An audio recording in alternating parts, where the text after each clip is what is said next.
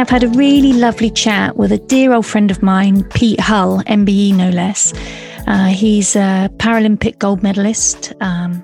He talked to us today about all the family support he's had through his life, his Paralympic journey to the top of his sport, and how he sees his life now.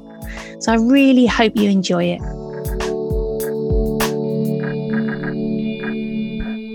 Hi, Pete. Hiya. It's so good to have you here. I've wanted to chat to you for ages, as you know. And Pete, can you just describe yourself and describe your current job role? Just give us a sense of who you are. Okay. Man in the mid-50s. I was born with no legs. So when I say no legs, I've got hips, but no joints or anything. And my arms end at the elbow. But that hasn't sort of stopped me from, I had very supportive parents. I certainly wouldn't have been, where I am today, wouldn't have had the success I've had, the independence that I've had, the self-confidence that I have, if it wasn't for them, supporting me. And yeah, as a result, I, have my own transport. I have my own home. I have my own job. I currently work for a charity that encourages people to be active, not necessarily getting into sport, but just to be active, whether it's walking through the shops or whether it's just getting out and about doing one's own thing. Because it's something that's very special to me. Because of my situation, I was encouraged to be active myself, because they realised quite early on I'm going to be quite reliant on my upper body to do everything, from eating, drinking, dressing, getting around. It's all going to go through my shoulders, my chest, and all of that. And that's how I got into my swimming, and that's just good all round sort of form of exercise. And I take that into my work, because I'm coming from a background where physical activity has worked, for me, and I think it kind of surprises some people when I tell them that I am active. I think they kind of assume, because of my situation, that I'm, that I'm not. So as I said, I take that into my work, and yeah, and more often than not, it does encourage people to, to realise that, okay, their situation may not be ideal, whether it's physical, psychological, or emotional, but they can do something. So what can I say? I love my work. Well, I met you through work. We were both sports development officers. You were a disability sports officer for Hampshire County Council, and I was a sports development officer working for a local authority. And I just remember how awesome you were /are, as a human being, living life to the full with your disability, and just this personality, just this massive personality. Because the one thing you haven't said when you've introduced yourself is that you are a Paralympian.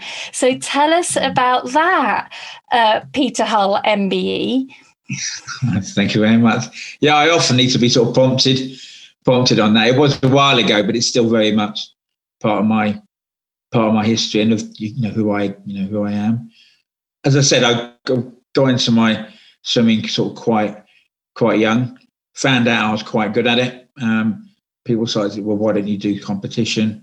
Long story short, I started to compete in regional and national events, and started to win medals. And it was at the end of, really going to show my age now, at the end of 1984, someone said to me, have you ever thought about the Paralympics?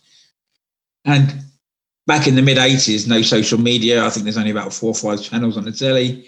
And no one really knew too much about it. But it didn't take me long to find out that it's like the sort of top end of disability sport, if you like. And because I'd achieved, at the local and national level, it seemed like a natural progression.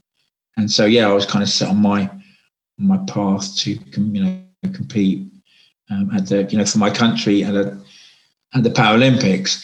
But that's, I guess, where my real journey started, because although I'd done a lot of swimming, it had been mainly just in swimming lessons and just a physiotherapy. And of course, if I'm going to represent my country at the biggest competition in the world, I needed to receive some form of coaching. And it was a real struggle because, like I highlighted before, people see me and I think they automatically prejudge.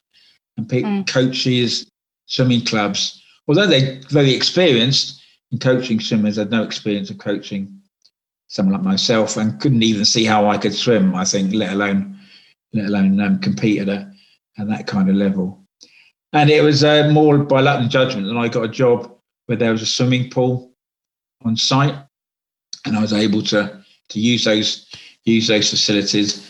Again, I had to train myself to start off with, but then the national coach would write me out training sessions. Again, no iPads or anything like that. It was all written down on bits of A5, bits of paper. So I put on poolside and worked my way through. And then that's all I had for a couple of years. And then a new pool superintendent was appointed, and he's a coach, and he actually came to me and he says, "I hear you're training for the Paralympics. Can I coach you?" A real no-brainer. I said, "Yeah, absolutely." And it didn't take him long to realise that it's just like coaching any one of his other swimmers. Just that I swam in a slightly different way. He realised I needed a good start, I needed stamina, I needed speed, I needed good stroke technique.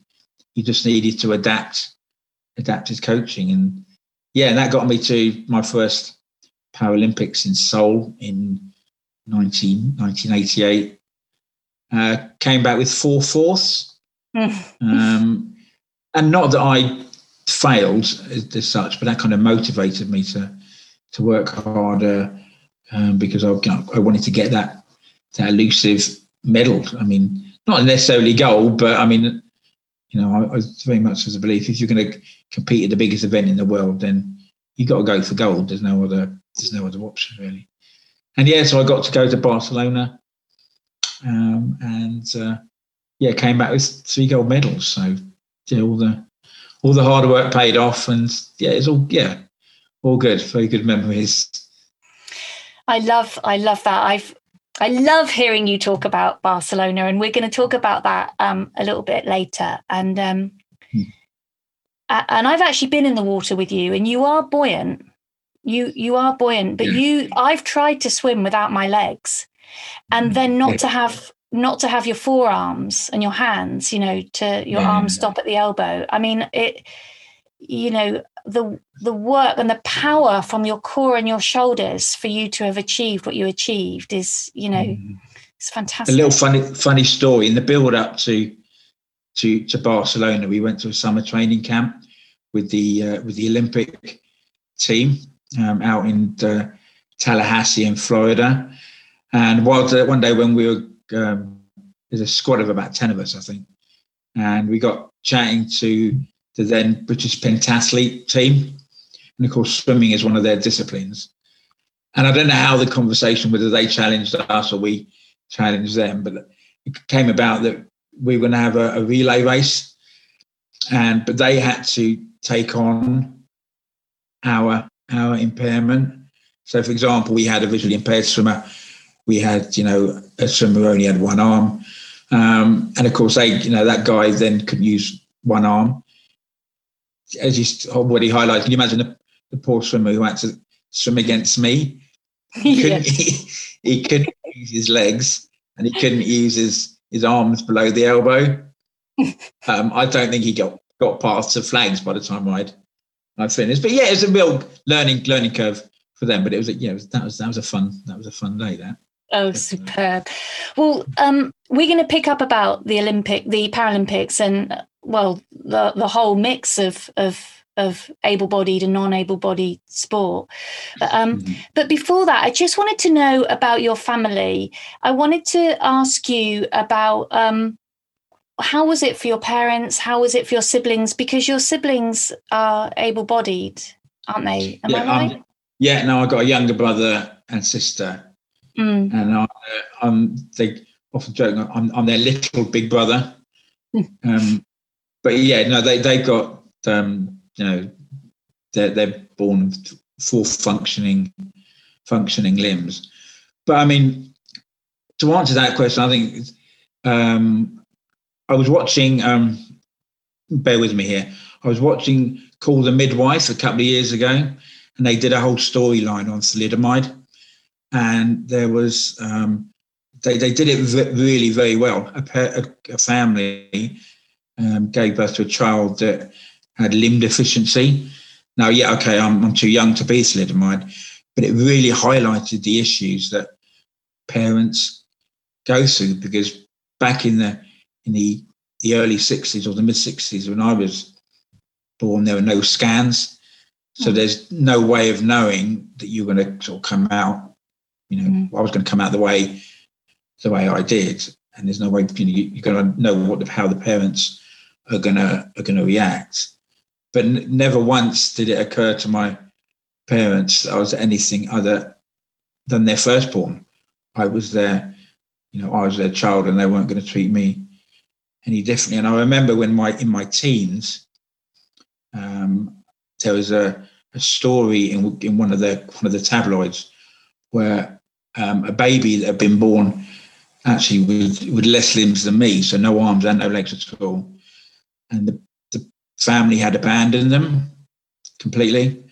And up until then, I hadn't really given it much thought. You know, I was, you know, part of a family that loved me and supported me and wasn't treated any differently that I was aware of.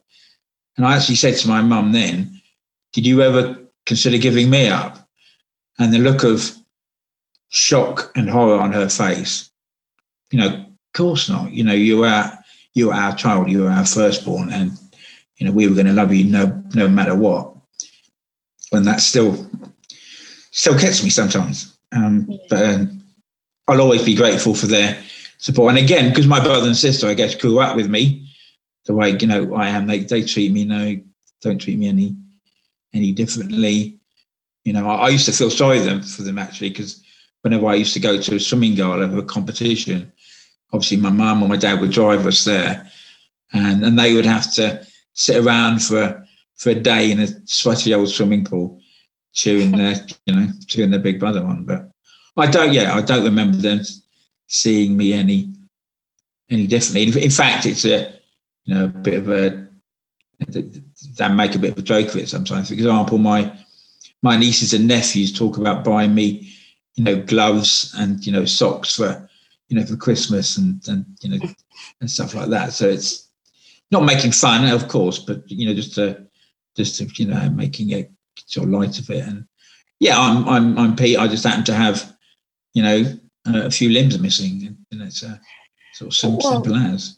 Absolutely. And like when we were, you know, back in our, what would it have been, late 20s and our 30s, we were a gang and we were going off, and, you know, you would hop out of your car, and sometimes you'd hop on a skateboard, you know, to move yourself around, you know. And then you'd say things like, I remember I had wooden floors, and you'd say, oh, I'll just come in and I'll put a cloth under me and I'll polish the floor up, you know, as you move, you know. And it's absolutely, yeah. While I'm down there, I'll do the skirting boards as well. Yeah.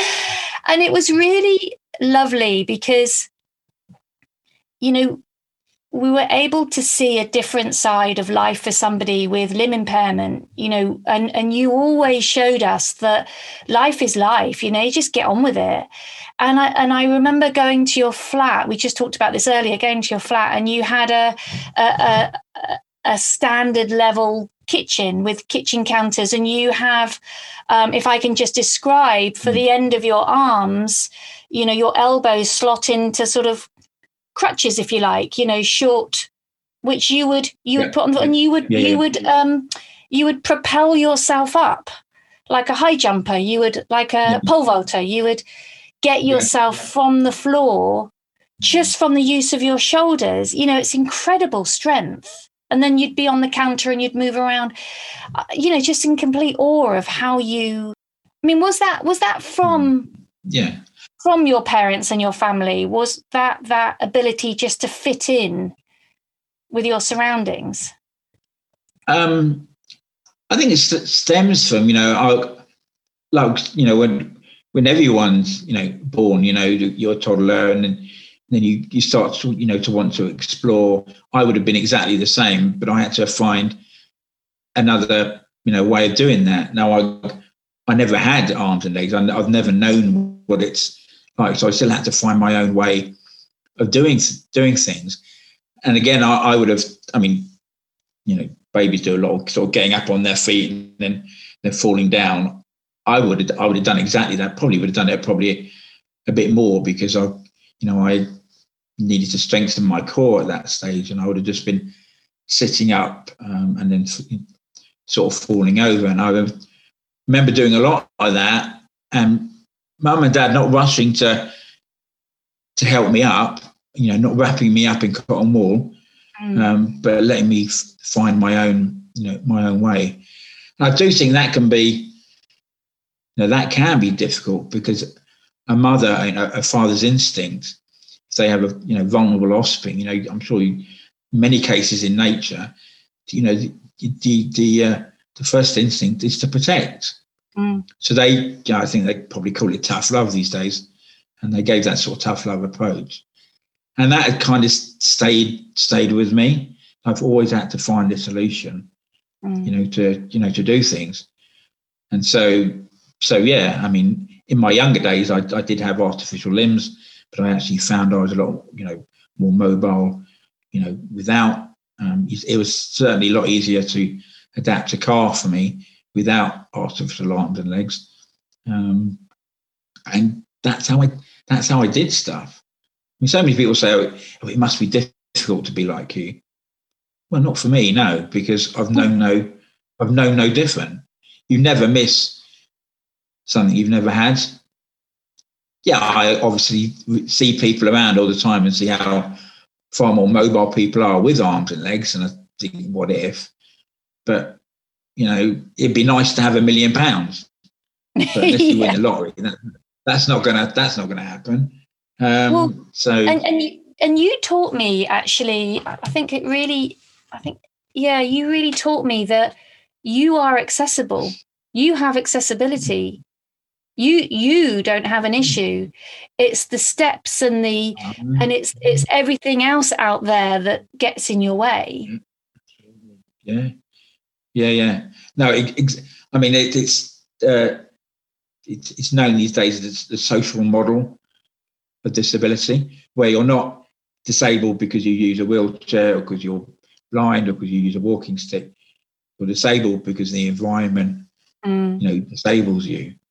And apparently one of the, you know, for me, the biggest disabling factor is people's lack of knowledge and understanding and, you know, prejudice. You know, use an example as an architect.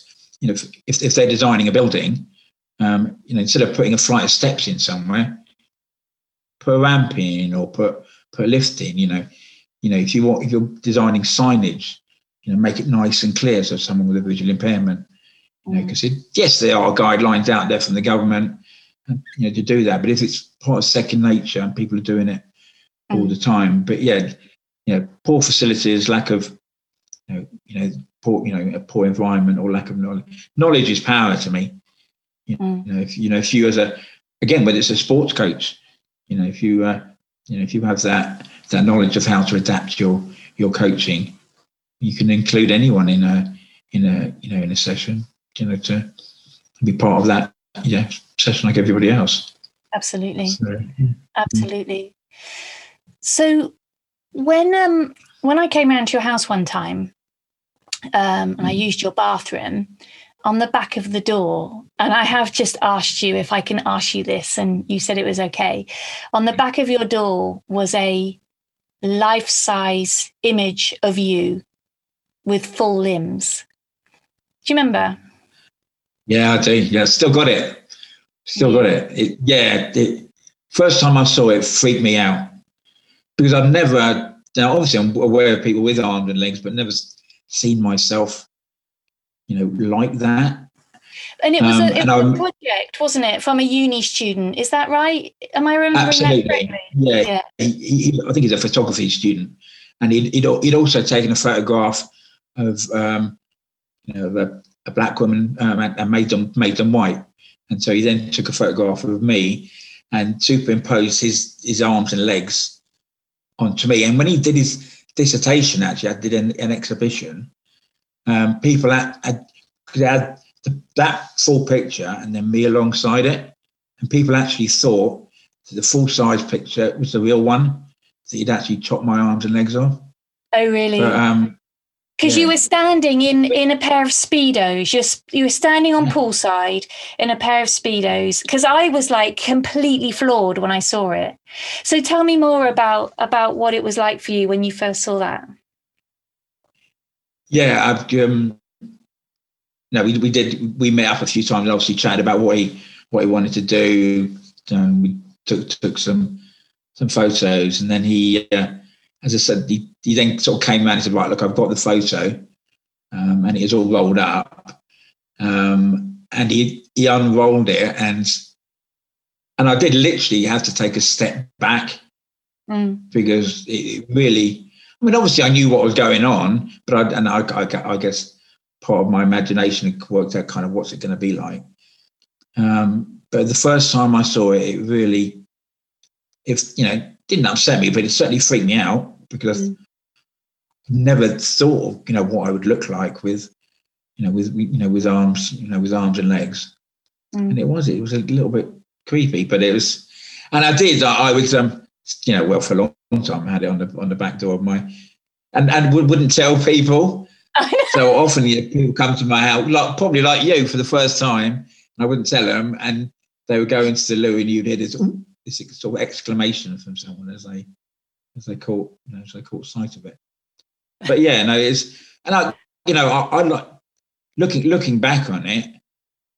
I was glad to be part of that, because again, that helped to sort of raise people's awareness that we're all. We're all the same, but we're all different as well. So within us, we all have the same emotions, feelings, desires, ambitions. But often all the time on the outside, we are different. I mean, for example, not everybody's got the same colour skin or same colour eyes or same colour, whatever. Everyone's different in some way, or another. When I've given talks in the past, I've said, so look at the person next to you. You're not looking in a mirror, are you? Everyone looks different. My difference is, probably a little bit more obvious, I suppose. I'm not as tall as others, apart from for a start. But yeah, we're all different, Yeah. But inside, we are the same. Yeah, and that's a wonderful. Yeah, and that. So again, going back to the sport, I want to. Sorry, I'm interrupting you now. Sorry, I wanted to represent my country. I wanted to win medals. The Paralympics is designed, for athletes to compete on a level playing field, which is why the Paralympics is separate. From the Olympics, and again, London did wonders in sort of raising people's awareness to what Paralympic or parallel sport is all about.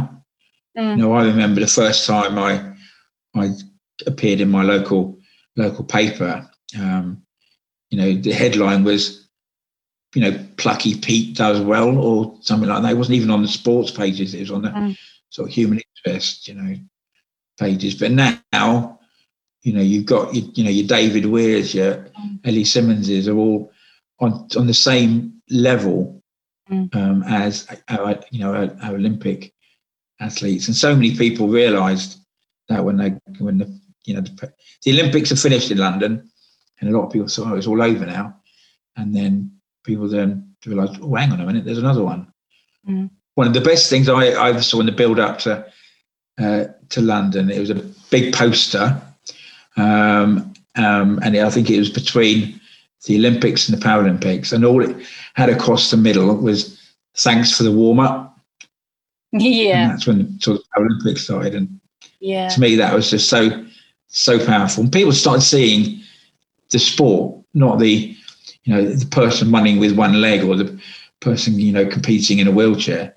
Yeah. It was sport, but done in a and again another sort of lovely story I like to to recite is in the build up to London, as part of the County Sports Partnership, we did some awareness raising about sport and got some young people along, and they invited some local Olympic and Paralympic athletes along to talk to the young people. And when they introduced me, they asked one of the young people what they thought the Paralympics was, and without any prompting, they said sport done differently. Fantastic! Out of the mouth of babes. Yeah, right.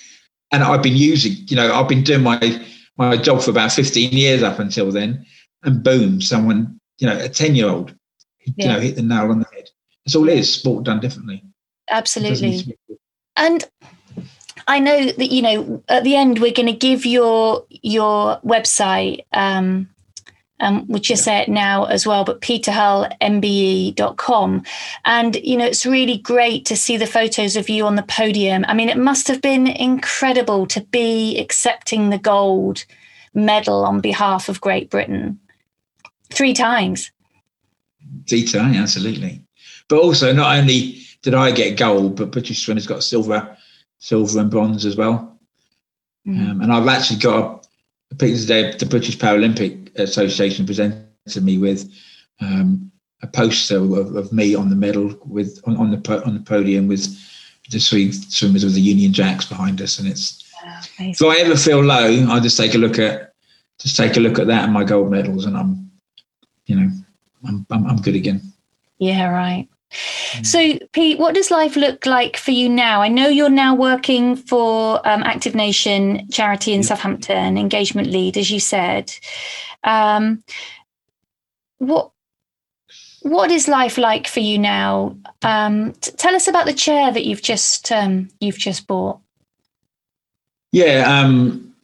Long story short, I'm not as mobile as I used to be. I used to be very independent, going out doing my own thing, driving, had my own manual chair, was able to propel myself. But as a result of that, my shoulders have taken a bit of a battering, and so I'm not as mobile as I was. So rather than having a manual chair, the one I used to push myself, I now have a power chair, which or an electric chair, whatever people prefer to call it. But it does enable me to go out and about, because I'm unable to use my shoulders to get me around. I now use this chair, but it's great. It reclines. It's got a recline facility. So there's a couple of times. Like a Parker Knoll of power chairs, is it? Absolutely. So I just pick a couple of buttons and I can, sort of tip the chair back. I'm looking forward to when the sun properly comes out, so I can go out and have a bit of a sunbathe. I've got a cup holder, so for my coffee cup or my pint, whatever. And also, it raises me up as well. So that raises a good point in that I can, when I'm talking to people, if I'm out and about, as it always happens when I've obviously been a lot lower, people are looking down on me, and that can be quite intimidating. And I'm often looking up people's nostrils, which is never an attractive sight.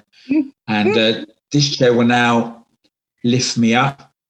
So at counters or at bars or whatever, I'm at that right level. But I can also, when I'm talking to somebody, I can be at eye level to them, and that's going to be something so important. So you are in fact Inspector Gadget in your Parker Knoll. Yeah, absolutely. I actually remember getting very upset I remember being at a bar with you, very crowded bar down in Cornwall, and you got knocked. It was very rowdy. There was a fancy dress party, and you were we made your chair like an alien spaceship. I don't know if you remember. Yeah. And you got knocked on your chair at the bar, and I just remember being really upset and really protective. It just came from nowhere, this complete anger, which of course is nobody's fault. But you're the one who's always having to look out for your surroundings and what's going on. Yeah. Mm. Yeah, it does. It does happen. I mean, unfortunately, when you're not on people's eye level, you know, when people are walking around a pub or wherever, they're looking on eye level. So whether, you're in a wheelchair or your child or something, so often people don't see you. No, exactly. Yeah, as you say, it's no one's fault. It's just one of those things that that happen, but and one way around that, I guess, is just to be loud, so that people can't see you. They can at least hear you. But it's going to make a difference. Have your chair as a silver spaceship. You certainly get noticed that way. Well, yeah, I was going to say how they didn't see me when when made me all bling like and spangly and whatever. I was going to say that I'm sure they saw me from space, so I don't know how he would have me in the front.